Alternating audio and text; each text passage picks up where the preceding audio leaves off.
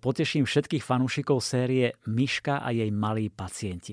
O malej myške, veterinárke, už vyšlo 14 kníh, pripravuje sa 15, ktorá by mala výjsť v júli čo je pre deti dosť ďaleko, ale nudiť sa nebudú, lebo práve vyšiel prvý diel novej série.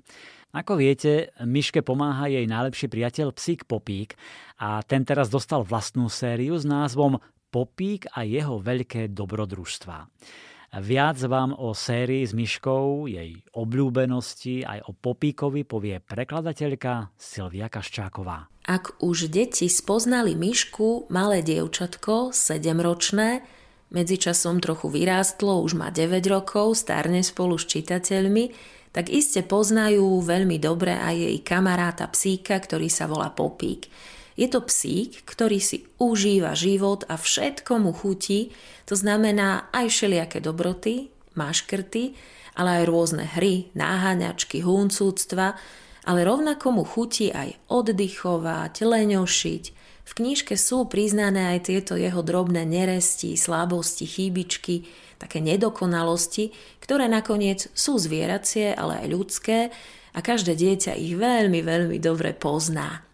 Miška je veterinárka a lieči zvieratá, dievčatko, ktoré pomáha zvieratkám. Psík je zasa zástupca ríše zvierat a pomáha priamo svojim.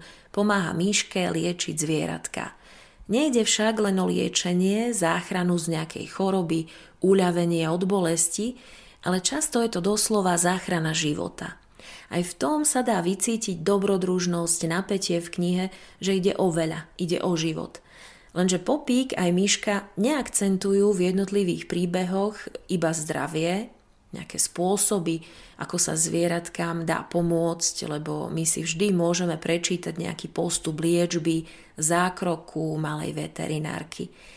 Obaja, aj Myška, aj Popík, kladú dôraz aj na priateľstvo. Priateľstvo s tými zvieratkami, ktoré práve stretávajú, zachraňujú.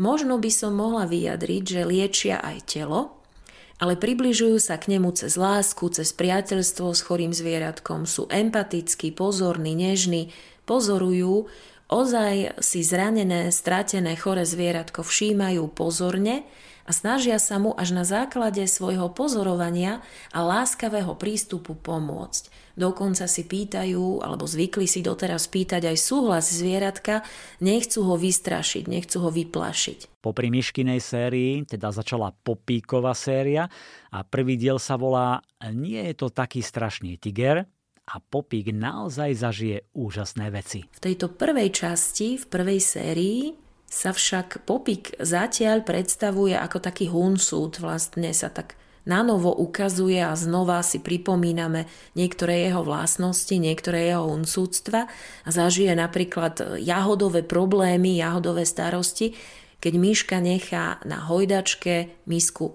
plnú jahod, popík ju takým nedopatrením alebo na schvál rozhojdá, jahody sa rozsypú a vieme si predstaviť, čo sa asi stane. Jahody sú červené, popíkov kožušok je biely, tak už to necháme na čitateľov, čo by to mohlo znamenať.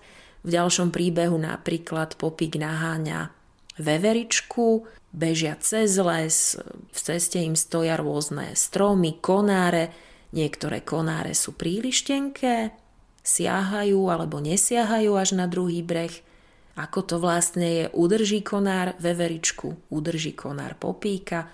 To všetko sa dozviete dozviete v novej knižke. Takže vonku je už nová séria Popík a jeho veľké dobrodružstvá, rovnako ako tá Myškina séria je pre deti od 4 rokov.